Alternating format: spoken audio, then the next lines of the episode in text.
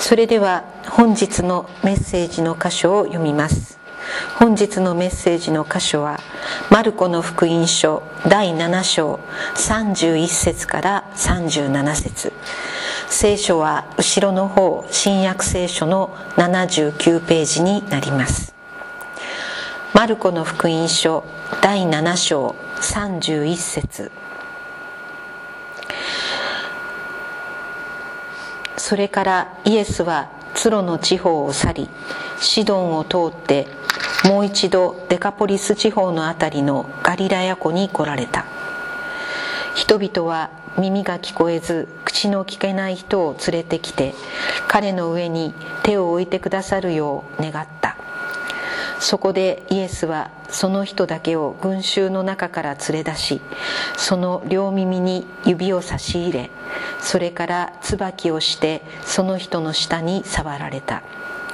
そして天を見上げ深く探索してその人にエパタすなわち開けと言われた。すると彼の耳が開き下のもつれもすぐに解けはっきりと話せるようになった。イエスはこのことを誰にも言ってはならないと命じられたが彼らは口止めされればされるほどかえって言いふらした。人々は非常に驚いていった。この方のなさったことは皆素晴らしい。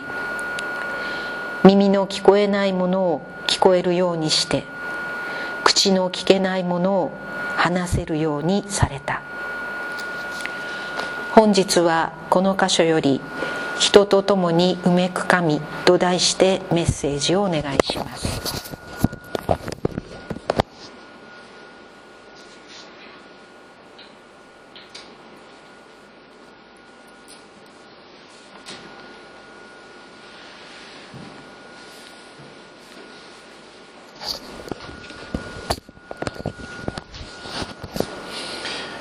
昨日3月11日は東日本大震災から6年目の年、えー、日でありました。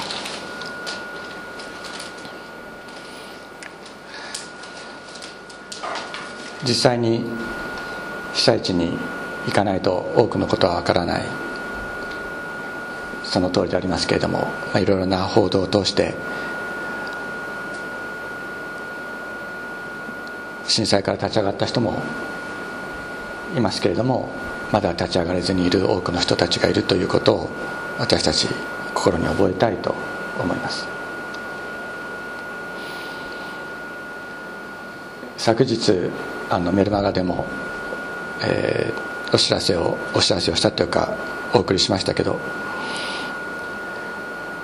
親を失った子どもたちもいます彼らにとっては勉強したい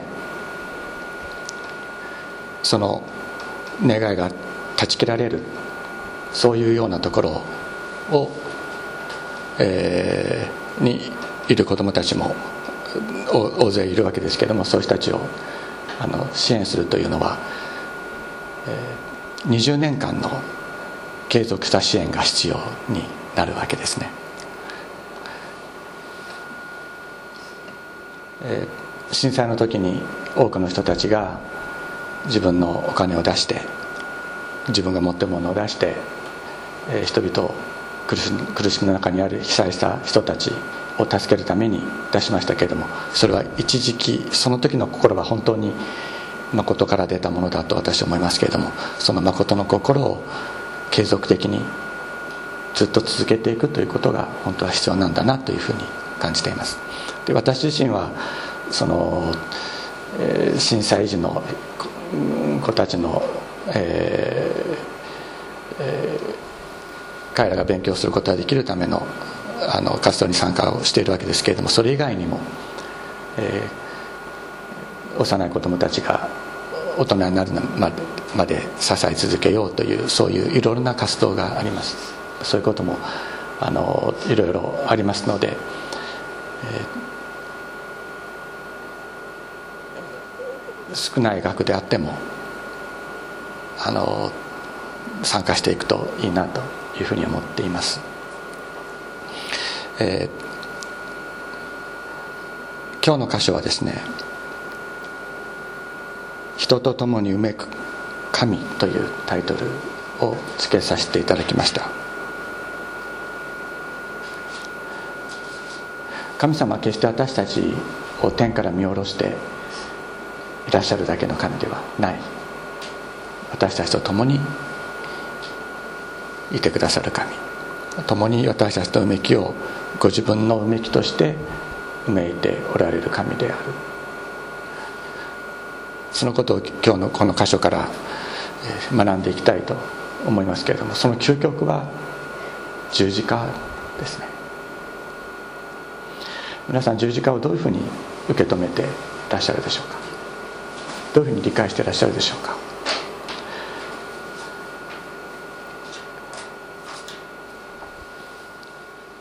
第一ペテロのペテロの第一の手紙という書物の中にキリストは自ら十字架にかかりて我らの罪を負ってくださった。それは私たちが罪につい罪について死に義について生きるためだ。という言葉があります。私たちは十字架に接ぎ木されることによってイエス様の十字架の恵み十字架の命十字架の父を受けるものとなるということです。イエス様は我は誠の葡萄の木私の父は農夫であるとおっしゃいました。葡萄の木についている枝イエス様と一つとなるそれが私たちにとっての救いなのだということをイエス様おっしゃっているわけです。それはどういうふうにつながるのか。それは人生のどうしようもない痛みというのを私たちは経験することがあります。言葉です。説明することができない。そういう痛み。もううめくしかない。痛みによって叫び声を上げる。その人生の痛み傷口がイエス様の十字架の傷口と一つにされて合わされてそこからイエス様の十字架の血潮が私たちの中に注ぎ込んでくる。このことによって私たちはイエス様の十字架の血を体験し頭でイエス様の十字架を理解して信じようとするのではなくて自分の人生の傷口を通してやってくるイエス様の十字架の血を体験することによって新しくされていく。これがイエス様と一つになる。イエス様と同じ運命を歩むものとされるということであります。今日のところ場所をちょっと確認しておきたいんですが先週イエス様はこのガリラヤというところを去ってツロというところに行かれた。このツロというのはもう外国です。ユダヤではありません。イスラエルではありません。イエス様は自分はイスラエルの失われた羊に使わされているとおっしゃいましたけれども外国の地に出て行かれたんです。休むためだったかもしれない。人々の押し迫る群衆から身を避けるためだったかもしれないしかしその時にこの外国のツロというところであるギリシャ人の女の人がやってきて自分の娘が悪霊に疲れて苦しんでいるどうか娘を助けてください。癒してください。ともう必死になってお願いした。もうひれ伏して日本語で言うならばもう土下座をしてですねずっと願い続けた。大声で願い続けた。しかしイエス様はその人に「犬」って言うんですね。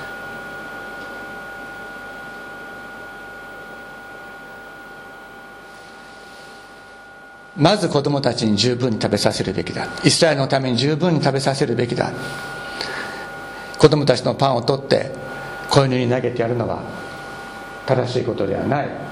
とイエス様はおっしゃった。非常に厳しい言葉です。だけどその女の人は何て言ったかっていうと「主よその通りです」「主よその通りです」というのはどういうことでしょうか？イエス様に向かってあなたは私をまた私の娘を犬という権限をお持ちの方ですということを告白したということです。ムカッとしたらそれでも終わりですね。イエス様に対してそれでムカッとしたらそれで関係は作ることはできない。あそその通りです。イエス様から「お前は犬だ」と言われた時に「主よその通りです」あなたはそう私を呼ぶ権限をお持ちの方ですと。その告白。しかしその告白はしかし主よあなたは私を作られた方です。私を創造なさった方です。私に食物を与えられる方です。私たちが飢えた時に食物を与えなるのもあなたですという告白であったのです。恵みの御座から恵みのテーブルからこぼれ落ちるそのパンくずで私たちは生かされ癒される。その告白がそこに含まれていたのです。イエス様はこの女性の信仰を称賛なさいました。そして悪霊はあなたの娘からもうすでに出ていった。と言ってですねその言葉がその告白がその告白によって悪霊はもうすでに出ていった。というほどその信仰を称賛なさいました。イエス様はねその後ねすぐに外来に帰られなかった。帰ら帰らずにですねシドンシドンというのはここです。ツロよりもさらに北です。シドンを通ってガリラヤ湖のデカポリスのに地方にある外来湖の対岸に来られた。何しに行かれたんですかねイエス様。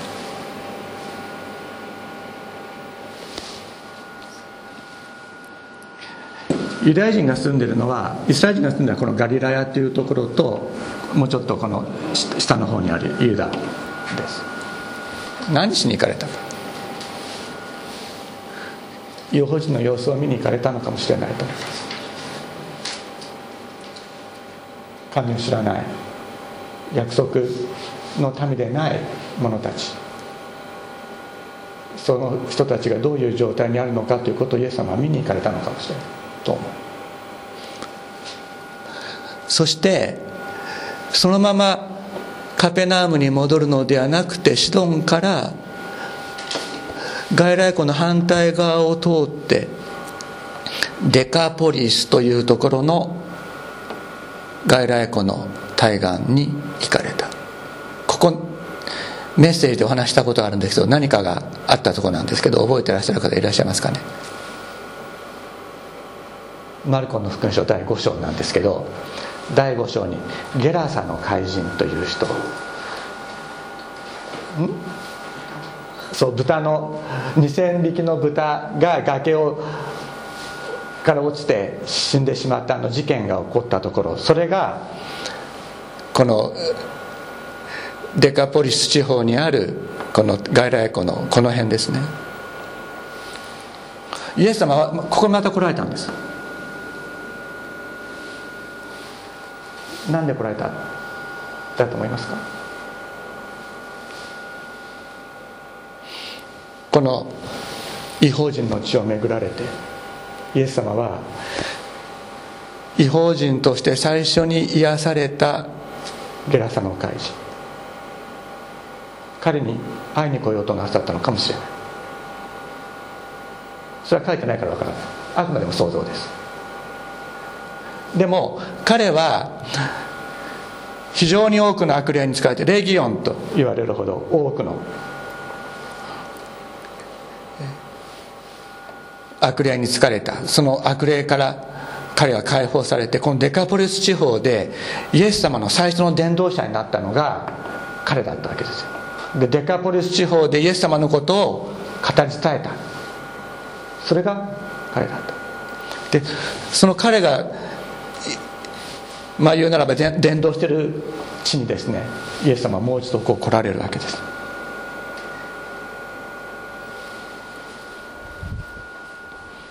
そうするとねこのイエス様はその前にこのレギオンに取りつかれていた人からそのレギオンを追い出して豚が2000頭外来湖にもう落ちて死んでしまった後にもうみんこのデカポリスの地方の人たちはイエス様にこの地方から出てってくれっていうわけですよね。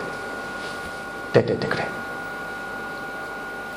だけどイエス様がここに来られた時に人々はどういう反応をしたか。ああのあの人がまた来た。また大変なことが起こるからもう何も起こらないようにさっさと出て行ってもらいましょうって言ったかというとそうではなかったんですね。そうすると人々は耳が聞こえず口の聞かない人を連れてきて彼の上に手を手を置いてくださるように願ったとあります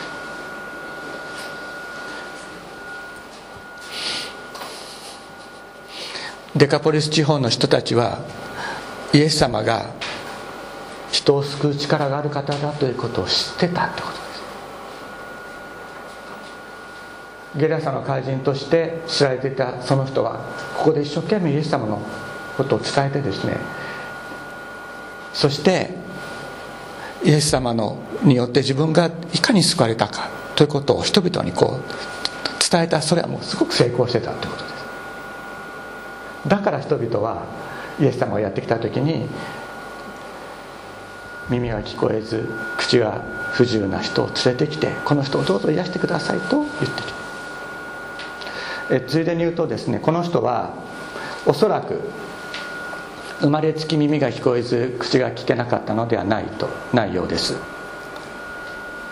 後で後ろの方でですね35節にするとすると彼の耳が開き下のもつれもすぐに解けはっきりと話せるようになったと書いてある。つまり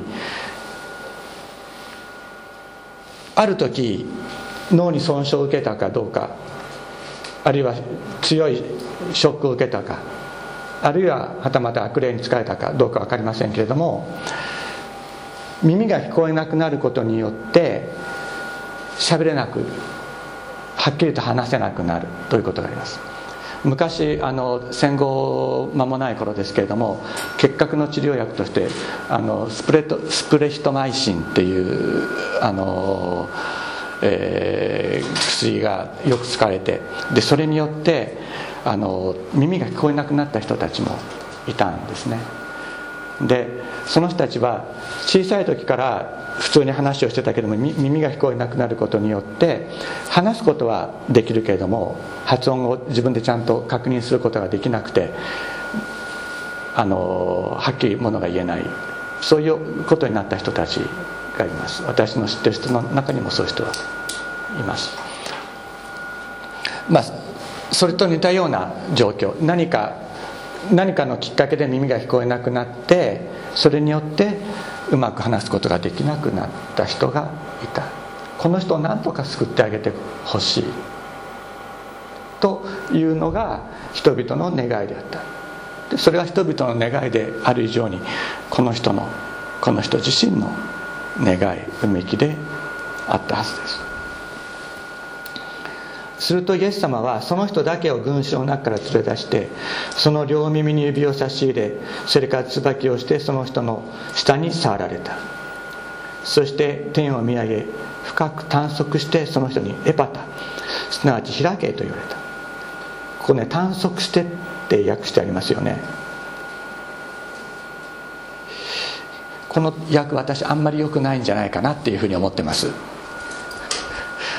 探索するってどういう感じですか、はあ、やったねっていうのが探索ですよね日本語っていうのは。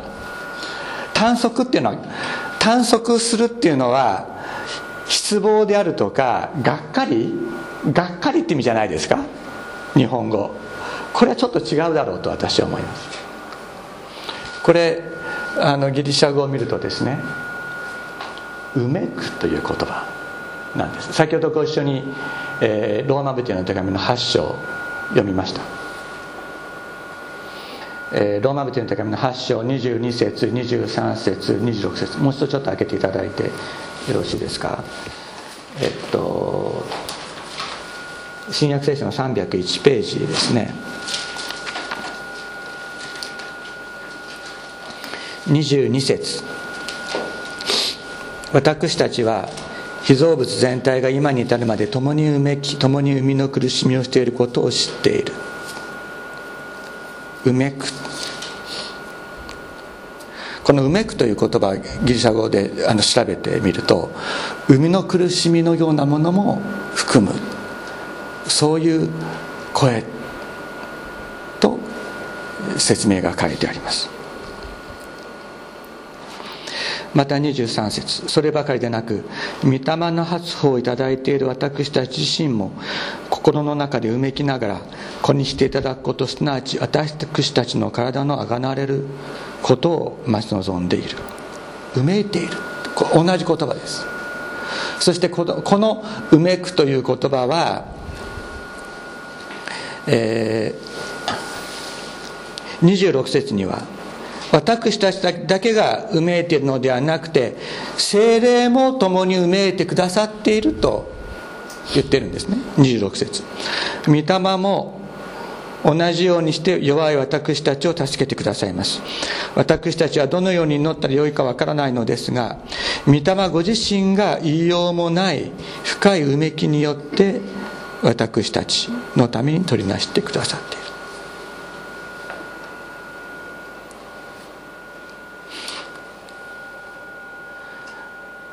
イエス様が深く探索し深くうめいて開けとおっしゃった。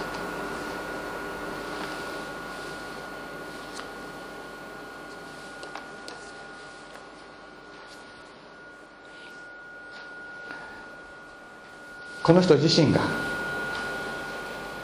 聞こえていた耳が聞こえなくなって話すことができなかった人この人のうめきイエス様は知っておられたんです。そしてその人のうめきと同じうめきをイエス様はうめかれたんです。うめくってどういうことですか？おーっていうことじゃないですか。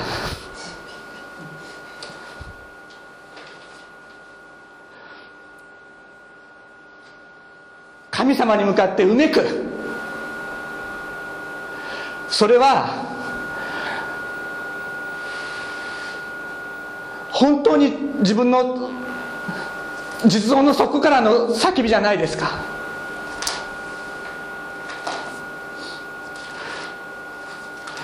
神様は私たちがうめいておられうめいているのをご存じてご一緒にうめいてくださる。だったら私たちもイエス様とがうめいてくださってるうめきに合わせて私たちも一緒にうめいたらいいんです。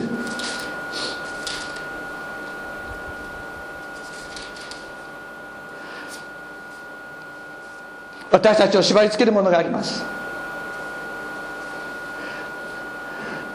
そういう時に私たちは本当にうめいたらいいんです。私たちのうめきを知っておられる方がいる。あの東日本大震災の時。家族を失った人たち生活を失った人たち全てを失った人たちうめたと思います。本当にお腹の底から声を枯らして泣いたと思います。そういううめきそういう叫びイエス様は共にしてくださる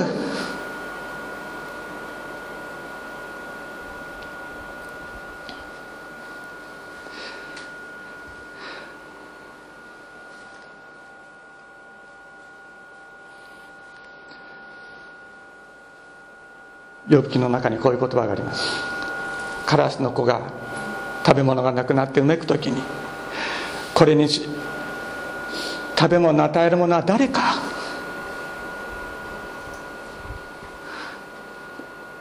うめき叫ぶ。私たちはこのことを許されています。本当にうめいたらいい。本当に叫び声を上げたらいい。イエス様一緒にうめてくださっている。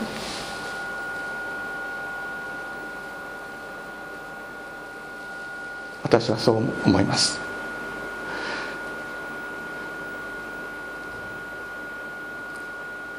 信仰ってきれい事じゃないです。なんかキリスト教会って綺麗ですけど信仰って綺麗事じゃないですよね。本当に綺麗事じゃないです。叫び声を上げることです。イエス様は十字架の上で叫び声を上げられました。私たちのうめきに合わせてくださったんです。もうあまり多くはお話しする必要はないと思います。祈りましょう。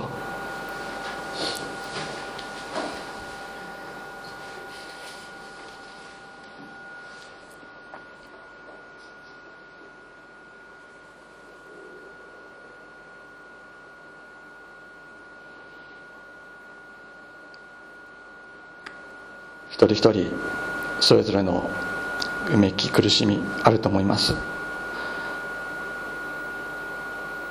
それをどうぞ主に差し出し差し出しましょう。主も共にうめいてくださる。私たちのうめきと主のうめきが一つになる時に私たちは癒されるのです。それが十字架に刺激されるということです。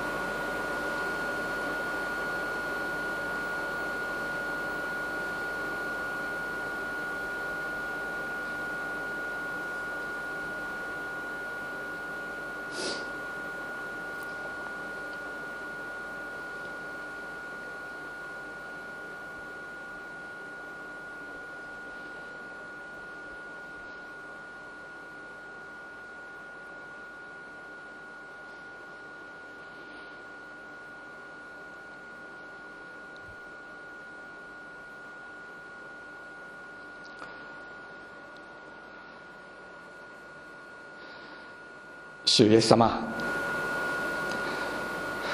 私たちと共にうめいてくださるイエス様私たちのうめきを聞いてください。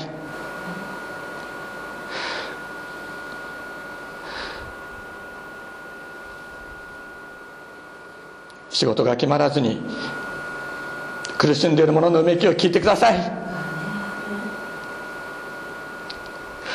病気から立ち上がることができなくて苦しんでいる者のうめきを聞いてください。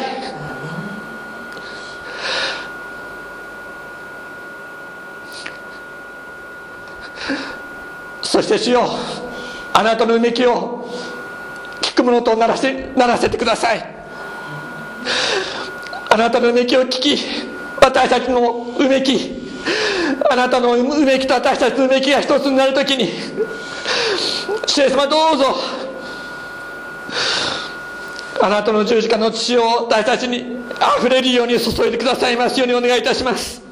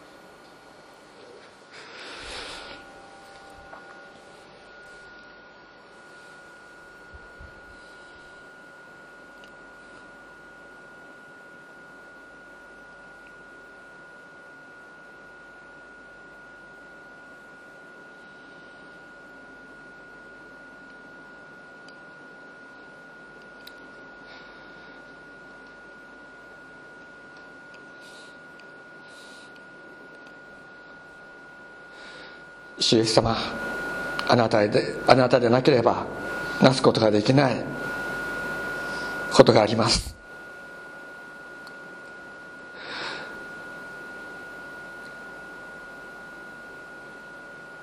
あなたが大きなうめきを持ってなしてくださったことが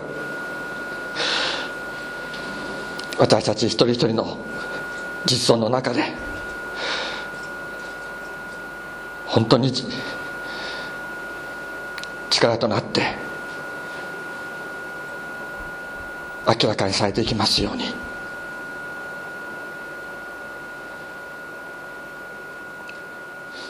主を働きください。イエス様の皆によってお祈りします。